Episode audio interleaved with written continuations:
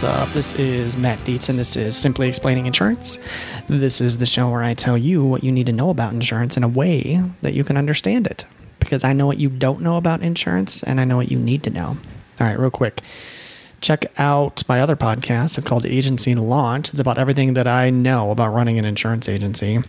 Um, all the episodes are really short, just like this one, five to 10 minutes. I talk about sales, marketing, staffing, and retention. And then check out my masterclass at agencylaunch.net. And uh, it's 13 hours of me teaching you about all of those things and everything I've learned. I've already made the mistakes for you. So let me help you accelerate your career, helping you answer questions that you don't even know that you have yet. So check that out. And since you are an awesome podcast listener, why don't you go and uh, I'll give you 10% off of everything in agency launch. Uh, so when you check out, just type in podcast and you'll get 10% off. So check that out when you can. So today I wanted to talk about life insurance. I wanted to talk about the different kinds of universal life insurance policies that are out there and what might be a good fit for your client or for yourself. Okay. So universal life insurance is a different animal. You know, we've it's it lives in the permanent life insurance world. You know, alongside maybe whole life, and um, these work a little bit differently. And there are some details in here that are really important for you to understand, so that you can fund them properly. Because if these aren't, if these policies are not handled properly, they will run out of money and they will go away. And uh, I've seen that happen too many times uh, because people aren't really taught how to fund these properly and to keep them healthy. These can be really powerful policies if they are handled properly. You can grow a lot of cash in here, you can grow a lot of wealth in policies like these. And uh, I just want to teach you kind of a little bit how they work, what the difference is between the three of them that I offer, and uh, you know how to keep them healthy. Okay, so when it comes to universal life insurance, I'm going to tell you the difference between the three that I offer, and then kind of how to fund these. Okay, so there are three different kinds that I offer. One is really just a straight universal life policy. Okay. When you fund a life insurance policy, when you pay your life insurance premium, uh, let's just say it's a let's say you're, you're spending $100 a month into a, a, a universal life policy a portion of that money goes and handles and takes care of the cost of insurance inside of the policy. Okay. And so a percentage of that will go and pay for the life insurance Wow, excuse me, and uh, and some fees that uh, are associated with policies like this. So when you put a hundred bucks in a month, let's say, and these numbers completely arbitrary, so they don't really mean anything. I'm just this is really just to help you explain how this works. So uh, twenty dollars will go and take care of the cost of life insurance, and you got eighty dollars left over. All right, so the difference between the three policies are where this eighty dollars ends up. In a straight universal policy, that eighty dollars will end up in an account that will earn in my policy today a guaranteed 3%. All right.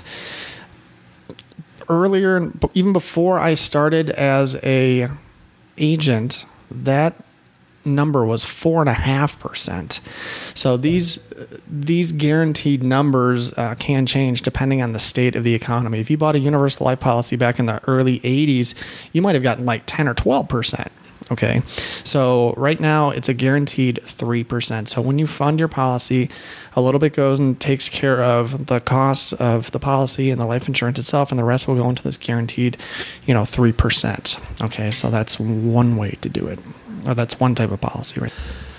The next type of policy is called an indexed universal life policy, and these work similarly, right? So you pay your monthly premium, let's say it's 100 bucks, and portion that goes and takes care of the life insurance. And the other portion, instead of going to a fixed account that's going to earn you 3%, you get to pick from two indexes. You get to pick from, with my policy, you can either invest in the Russell 2000 or you can invest in uh, an S&P 500 fund.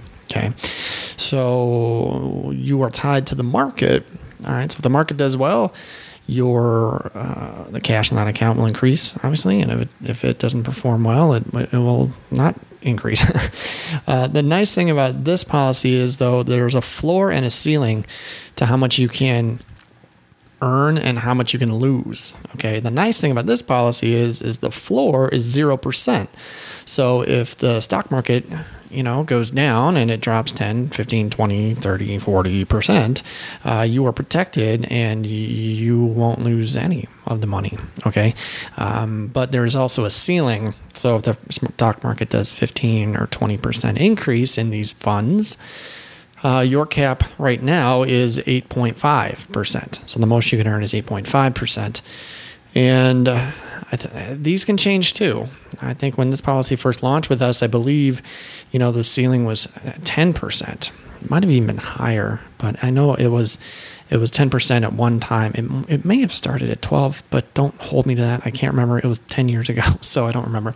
Um, it's currently eight and a half. Okay. The last one is called a variable universal policy, and this works the same way as well. Um, but you can choose from a myriad of mutual funds uh, from companies like the American funds or uh, principal funds, or we've got like eight eight fund companies and 30 plus mutual funds that you can choose from. Everything from conservative bond funds all the way up to you know blue chip uh, you know uh, blue chip funds that you can invest in. So you uh, you can do 100% in one fund. You can do 10% in 10 funds. So you can do whatever you want. You can change the way that your money is invested, you know, with a form. If you wanted to change it as you get older and you want to move this money uh, into more uh, conservative investment, you can do that.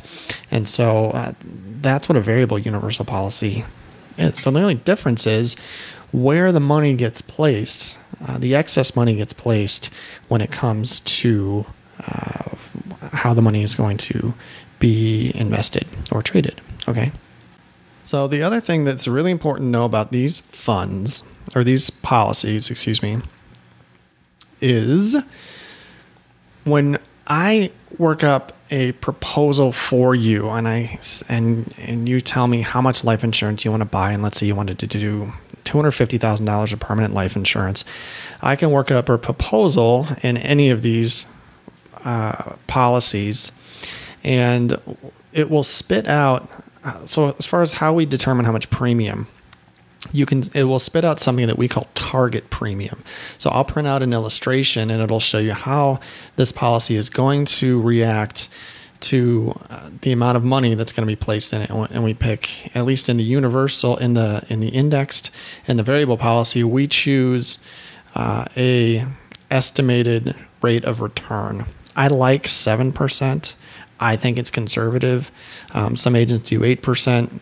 I wouldn't look at anything over 8%. Uh, obviously, none of this is guaranteed. Um, you know, past results do not guarantee future profits, yada, yada.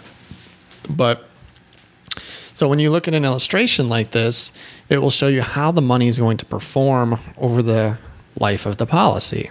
Okay, so if you're going to have this policy for 30 years, it will show you if you invest uh, target premium, and again, these numbers are completely arbitrary. Let's say they're $100 a month. It will show you how much cash will be in this policy after 30 years of investing $100 a month. Let's assume your target premium is $100 a month. Okay. Target premium essentially is the insurance company's way of saying, here's how much we recommend you put into this policy to keep it healthy. Okay, because the one caveat in these universal policies is remember that 20 bucks that I told you in the beginning says 20 bucks is going to cover the cost of life insurance. Well, in these policies, the cost of life insurance increases a little bit every year. Okay, and uh, arbitrarily, I'm told it's generally about 10% okay, about 10% a year. Uh, in the beginning, when you're younger, I mean, the cost of life insurance is, can be really low, like $10 a month. All right, then then it'll go to eleven dollars a month, ten percent more, right? And then it'll go to twelve, and then it'll go. And so, but the problem is once you get to like into your fifties and sixties, the cost of life insurance in these policies is. Uh, can be sixty dollars a month, seventy dollars a month, eighty dollars a month, thousand dollars a year, and so on. And once you get to seventy, you know, it can be a couple thousand dollars a year, and it gets it's higher and higher and higher. If you don't fund these policies properly, and you're only putting in hundred dollars a month $1,200 a year. And the cost of life insurance is $2,000 a year. Okay. That's not enough to keep the policy healthy. Okay, so if you pay $1,200 a year into a policy like this and the cost of insurance is $2,000, it has to find $800 somewhere else. And it will find that in the cash account and it'll take it from the cash account. The thing is, if you load these policies up early and you have enough money in there, so if you have $50,000 in this account when you're in your 70s, okay, and you earn 10% off of that seven fifty thousand dollars, you're going to make five thousand dollars in interest, and you're going to put in twelve hundred dollars of premium. So it's uh, what is that? Uh, what did I say? Five thousand sixty two hundred dollars. You're going to increase your cash value in that policy, and the cost of insurance is only going to be two thousand dollars. So your net increase is still going to be forty two hundred bucks. Okay. The other thing that you want to know about these policies is the best way to handle these policies is to max fund them, meaning there is there's an amount of money you can put in these policies uh, monthly or annually. There's a there's a maximum amount you can put in before this type of policy will change into something called a modified endowment contract, and I that's not something I'm going to get into or explain, but it becomes something that becomes taxable. Okay, there there are tax consequences to doing to, to entering into a modified endowment contract. So, but the the maximum you can put in these policies is is pretty substantial. And again, arbitrary number, but in my experience, I mean, you can put in about three times the amount of what the target premium is. Okay, sometimes even more. So if your premium is 100 bucks a month, you can cap this thing out. You can say, I want to put in more. I want to put in $300 a month. Okay. And then the cat, all that, that extra, remember 20 bucks a month in my example goes towards uh, the life insurance and the other $80 goes into the cash account. If you put in $300, okay, $20 is going to go handle the life insurance. $280 is going to go into the cash account and it's just going to grow substantially faster. All right. And after 10, 15, 20 years, the magic of compound interest will come into play and the these policies really explode. Okay. So um, that's the nuts and bolts on how these policies work. The other, th- I guess, the last thing is you don't have to pay target premium to keep these policies going. Okay, there's actually a, a minimum premium, which is really the cost of insurance and fees, and then nothing goes into the cash account. This is stupid. Okay, don't do this. What ends up happening is this policy just gets more expensive every year because what did I say earlier? The cost of life insurance goes up every year. So you're if you're planning on doing something like that, buy a term policy. Okay, you'll lock a, a cheap rate in, and it'll actually be less expensive for you if you just bought a term policy. Okay, these policies you know, should serve a dual purpose. You know, primarily they're a life insurance policy, but secondarily they can uh, grow cash for you. Okay, so that's how these policies work. That's how the cash grows in these policies. That's how you should fund these policies. And there are other benefits and things like that I won't get into right now, like drawing. Uh, you can use this as a stream of retirement. If you fund these properly, policies properly for many years, you have a lot of money in there, and you can start withdrawing money from these accounts. It's your money, right? And so you can start using that as a stream of income. And there are tax benefits to to doing that because you won't get taxed on the principal that was paid into the policy, and you can't get taxed on a loan. That's a different strategy that I teach. And um, if you want to learn more about that, there's a book called The Power of Zero that explains it really well. So, so there you go. Um, that's how universal life policies work or work. My name's Matt. This is Simply Explaining Insurance.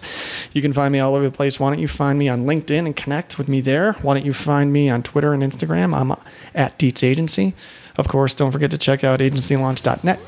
And uh, if you want to send me a text and connect with me in my texting community at 208 213 8809. Thank you so much for listening and keep up. Well, actually, that's my other tagline be safe. Anywhere the wind blows, anywhere the